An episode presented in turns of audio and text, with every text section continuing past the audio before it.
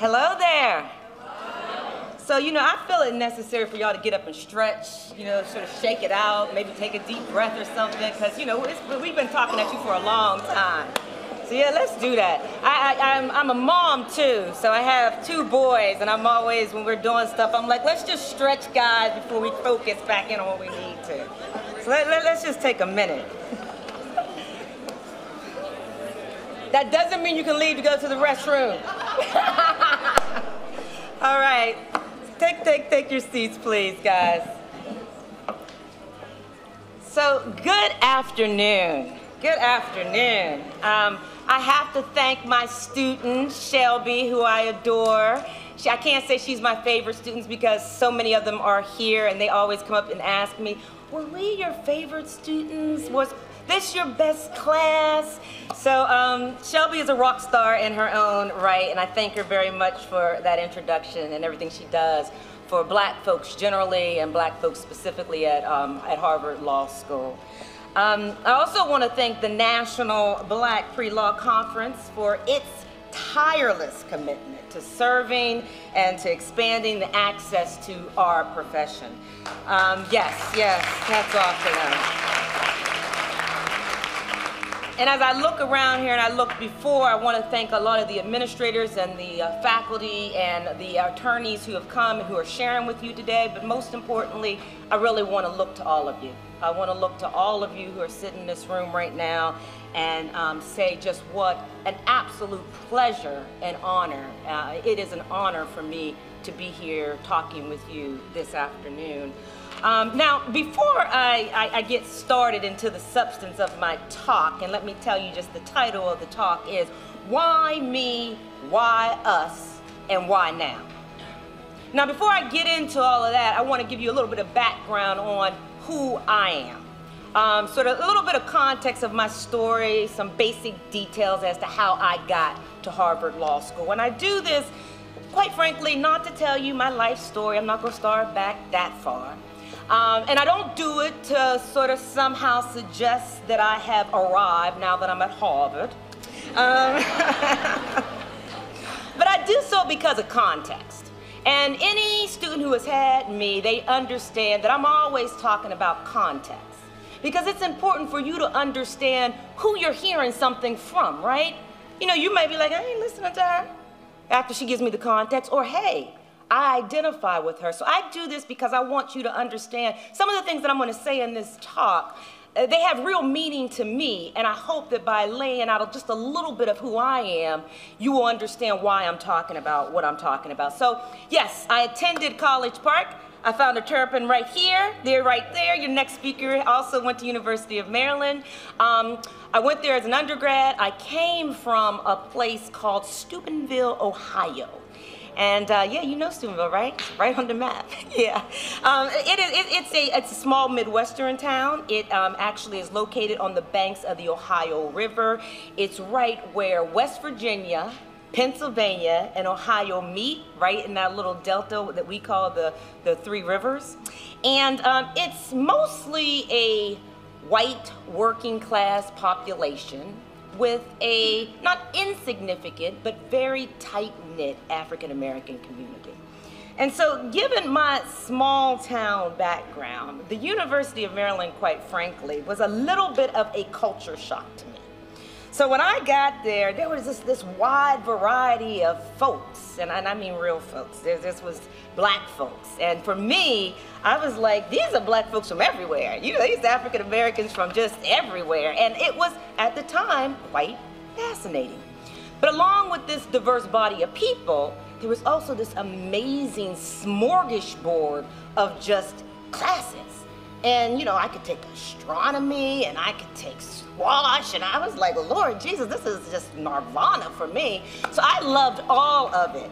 And um, I'm coming from Steubenville. I, I, I, wanted to attend a college, not necessarily a large college, though University of Maryland is and was, but I wanted to go to a place that was in close proximity to a major metropolitan area. And so University of Maryland fit the bill. You had DC, you had Maryland, um, Baltimore on the other side. And so I was like, okay, we are all good here. I wanted to go to a college that would challenge me academically. I wanted to go somewhere that would grow me socially. So I basically wanted to have this full college experience. And my parents would add that we wanted to go to a college that uh, actually would cause us to be debt free or at least almost debt free in the four years that it took me to get out of there. So University of Maryland fit the bill there as well because they provided me with a full academic scholarship plus one. So I essentially got paid to go to school, which was a wonderful thing, a wonderful thing. And so I, I say this um, because some of all of this stuff, you know, these issues of race and these issues of class and of gender, they weren't Uh, they weren't foreign to me. As I said, I came from a small town in Ohio, so, and I did say it was mostly white working class people, right? So, we did have our share of problems. But Maryland really helped me to just broaden my horizon, to understand these social issues, and to get be able to share my perspective on it, but most importantly, to talk to me about how I may be able to impact some things. I subsequently went to Harvard. I came up here up north. Um, I was not happy about that move, but I came up north to get my Juris Doctorate, um, and I continued. I continued to be just um, curious and um, socially conscious and wanting to talk about the existing social disparities as they related to African Americans and women in particular. And so in the early 1990s, it sounds so old. When I said this before, I was like, you know, in the early 1990s. But in the early 1990s, I took part in um, a wave of activism that really shook HLS. It shook the Harvard Law School campus. And it was about protest. And we were protesting, and we were there with the late and great um, Dr. Derrick Bell, um, who was my professor, my friend, um, somebody who I missed a lot of classes arguing with him about and arguing for him around things. And so um, we wanted to have more black women in front of the classroom. And that was what we were about doing. And so this experience, well, it just further just um, furthered my passion for social justice and a recognition of my own ability to be able to impact this and to be able to have modes and, and methods to deal with social issues um, both inside and outside of the institution. So this passion, it would continue in, in my career. Uh, I went to Kenya after I was here and graduated from Harvard, and I was a visiting attorney over in Kenya where I was able to write the uh, model constitution for Kenya. Passion. I was able to work on um, human rights violations. Passion. I then moved on after spending about a year and a half over in Kenya, came back to the States and went and worked at um, one of the oldest and largest law firms in Washington, D.C., where I was an associate there in litigation. I did criminal and civil um, litigation. I also was able to um, be a part of the small boutique there doing civil rights and um, education litigation, working under the then partner, John Roberts, the now Chief Justice, John Roberts. That was interesting. He was a wonderful man. And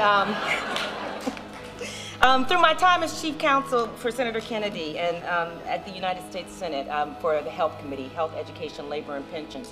And there I was able to do some amazing work. One of my friends used to say, Stephanie, you are walking on the moon right now. Why would you ever leave? I said, well, you can't walk on the moon forever, right? You got to come back down to earth at some point. But it was an amazing experience for me. I was able there to work on efforts of social justice and human rights and women's rights and children. I, you know, I crafted um, the SCHIP, which is the uh, state health program. That was my authorship. I crafted the minority health bill, working with um, Congressman John Lewis. And so this work, um, working on uh, tobacco settlement legislation, um, being able to do this type of work, passion, passion, passion.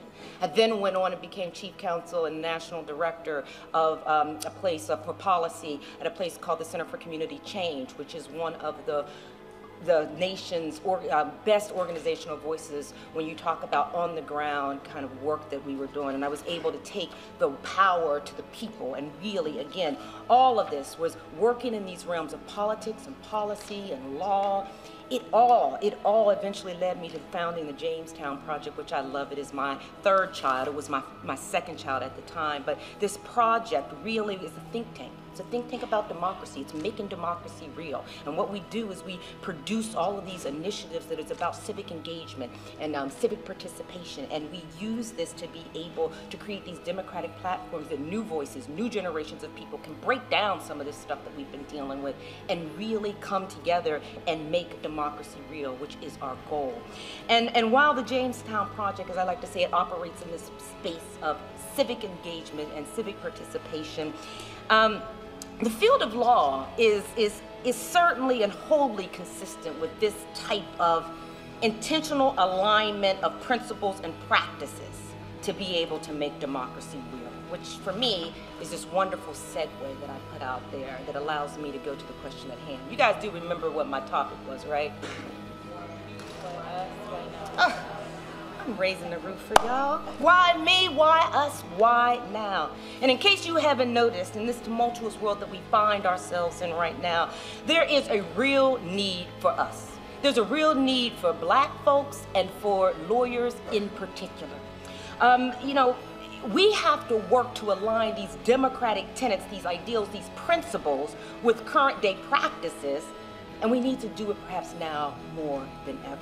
So the world, it appears to just be crumbling around us. It looks like, you know, I don't know. It looks like it's up to us. It's up to us to really be able to do something to right this ship once more. Now, I always say, and I've been telling my sons, apparently, honey, the, the cavalry ain't coming. It ain't coming. As Mahatma Gandhi likes to say, you know, we must be the change that we seek. But you may be saying, you know, Stephanie, really? Why us? Why black folks? Um, I mean, when times get crazy and the world starts going upside down and it's lost its everlasting mind yet again, why is it up to us to right the ship? Why do we have to do it again? We did it in the 19th century when we did it with the anti-slavery movement. We did it again in the 20th century when we did it with the civil rights movement. Why us? Especially given that we are the ones who are impacted the most. We're the ones that are suffering all the time. Why is it us? Why me? Why us? Why now? Well, I'm gonna tell you, a number of years back, I was out in California and there was this powerful address that was given to some high school students, and it was given by a noted author and just all around brilliant scholar, clinical psychologist, Dr. Na'im Akbar. And, um, you know, he offered a poignant response to a similar question. And to paraphrase Dr. Akbar in speaking to the inherent responsibility of African peoples, he insisted the following. He said, America is in serious trouble. America, the Western world, has lost its sense again. This is not an accidental situation. This is a deterioration of civilization. And the irony, he said, is that we have the responsibility, the capability, the certainty, and the destiny to take the leadership. We're the ones. You say, well, why should we be doing this again? Why we need to say it then? Why should we have to come to the rescue once more? Well, he went on to say, well, it, it really isn't about them. It's about our responsibility for humanity. We are the matriarchs and the patriarchs of humanity. We are the human consciousness in its genesis. We are the ones who were the vanguard of human consciousness at its best. We gave it birth. So, we have the responsibility to save it again. Powerful words. Big responsibility. You know, just over 150 years ago, the American Civil War was fought through the prism of slavery. That bloody and costly battle struck at the very core of a fractured nation before a new reality, one built upon by black bodies, emerged from the ruins. A century later, what many, or at least some, call America's second Civil War, Dr. Martin Luther King Jr. challenged the morality and the soul of a nation as masses of black folks marched, agitated, and organized, bled and died. And yet, another new reality ultimately emerged from the ruins. In her provocative book, that was also co-authored by Gerald Torres, The Miner's Canary. How many of y'all know that book? The Miner's Canary, The Miner's Canary. If you don't know it, know it. Um, it's called, the, the subtitle is Enlisting Race, Resisting Power, Transforming Democracy, and it was civil rights theorist and Harvard law professor, thank the Lord. She was the result of our protesting, my mentor and good friend Lani Guinier. She promoted in that book that black Americans are the moral conscience of the United States. Consistently, the book's title situated black folks as a type of miner's canary, and we know what the miner's canary does. It was a miner's canary for democracy. Miners canary, they are down in the mines, miners down there in the mines, they alert the miners, hey, what, what, poisonous atmosphere down here, other looming catastrophes are going on down here. So take it in this fashion. The poison is analogous to festering issues of race, pointing to underlying social inequities that ultimately affect or poison everyone, not just black folks. So, you know, Guinier, she warns that addressing these issues is essential to salvaging the fractured society and for us being able to move forward. And although, you know, salvaging the efforts, these efforts, it's gonna help more than black folks, undoubtedly it's us, yet again, we are at the core of this. We are at the source of all of this. It's like the emancip um, emancipation and the civil rights struggles of the past two centuries. Black folks, while forging and inspiring strategic alliances with others, have done this as the moral conscience of America. And I say, given the dire circumstances that we find ourselves in currently, the threats to this era, that we're being called once again to do something. Now, in this type of precarious and sort of volatile environment with the stakes being as high as they truly are, I understand that it would be easy for you to say, I just wish that I wasn't born right now. I understand that you might be saying, you know what, I'm all good. I think, you know, maybe I can even go back 50 years and be better off than I am right now.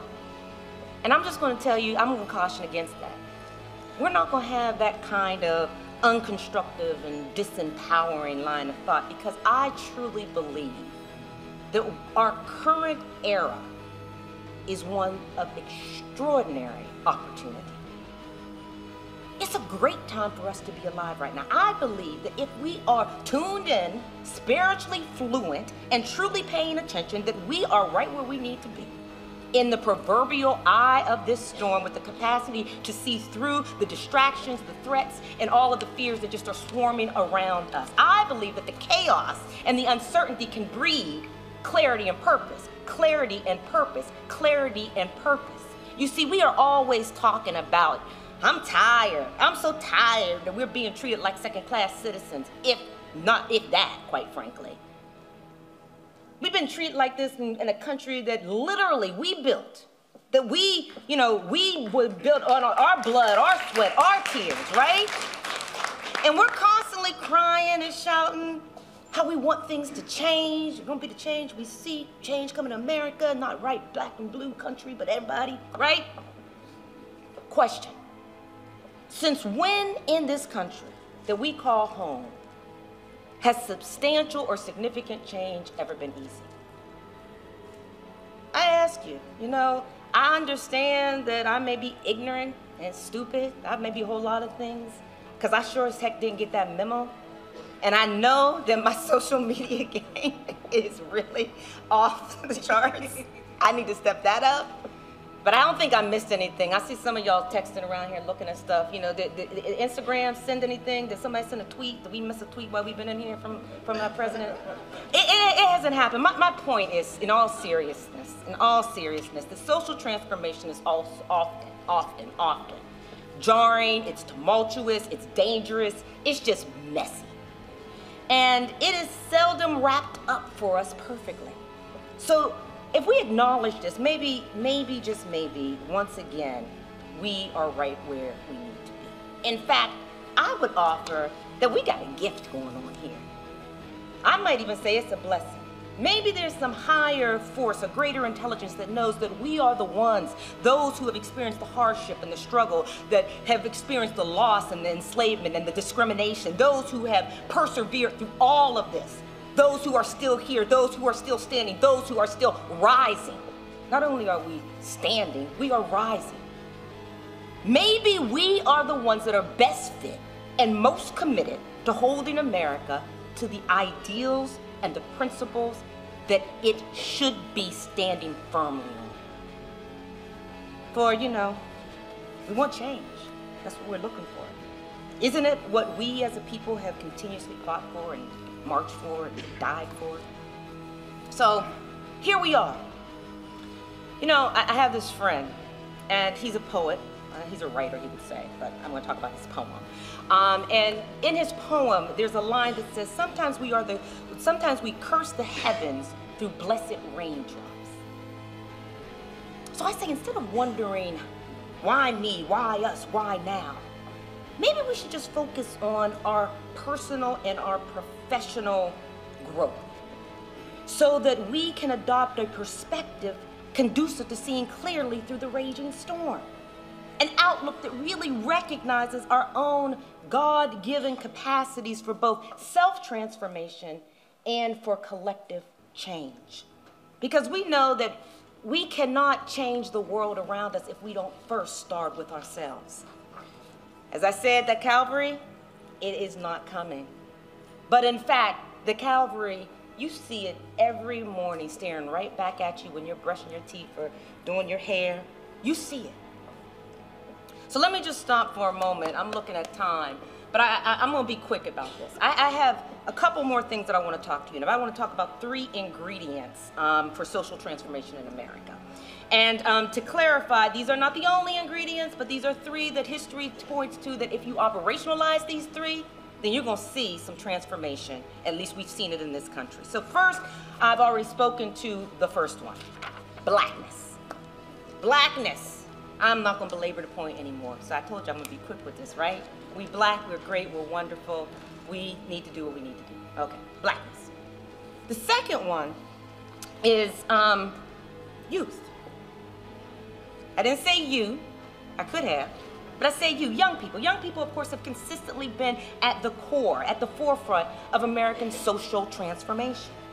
They've been there from the beginning, civil rights movement. They've been there to protest illegal wars and international intervention. They've been there organizing and defending and educating our community, Black Panthers movement. Indeed, youth have always been at the center.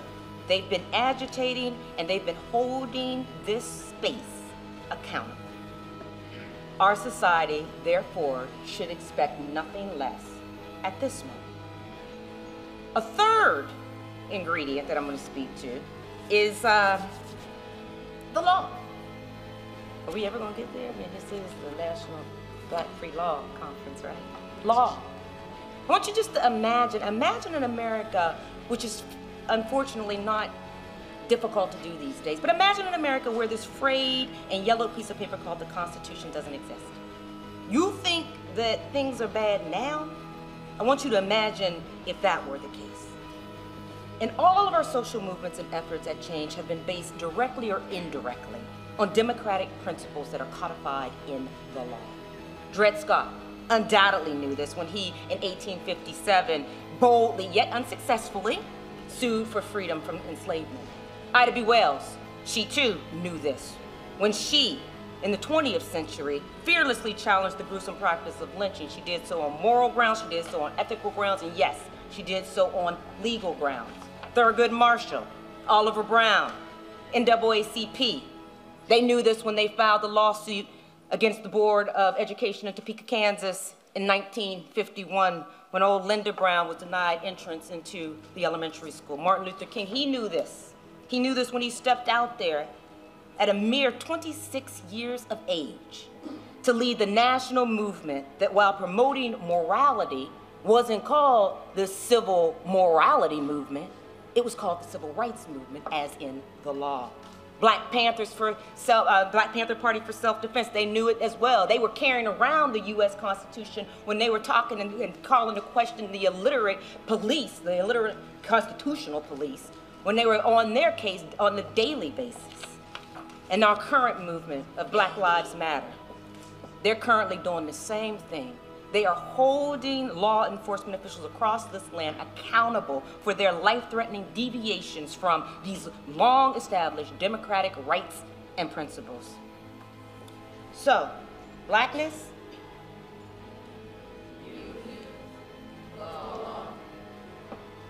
what do we have here? Hey, hey, I'm all about that. Yeah, that's what I'm talking about. So guys, why me? Why us right now? It's because I'm looking out at you. In this very room, we possess everything that we need. You are the change we seek. You are the young people who will propel us forward. You are the people who will move us and right this ship once again. You are able to do amazing and glorious and wonderful things. So I say to all of you today, it is an honor and privilege for me to be here in your midst. And I expect nothing less from you.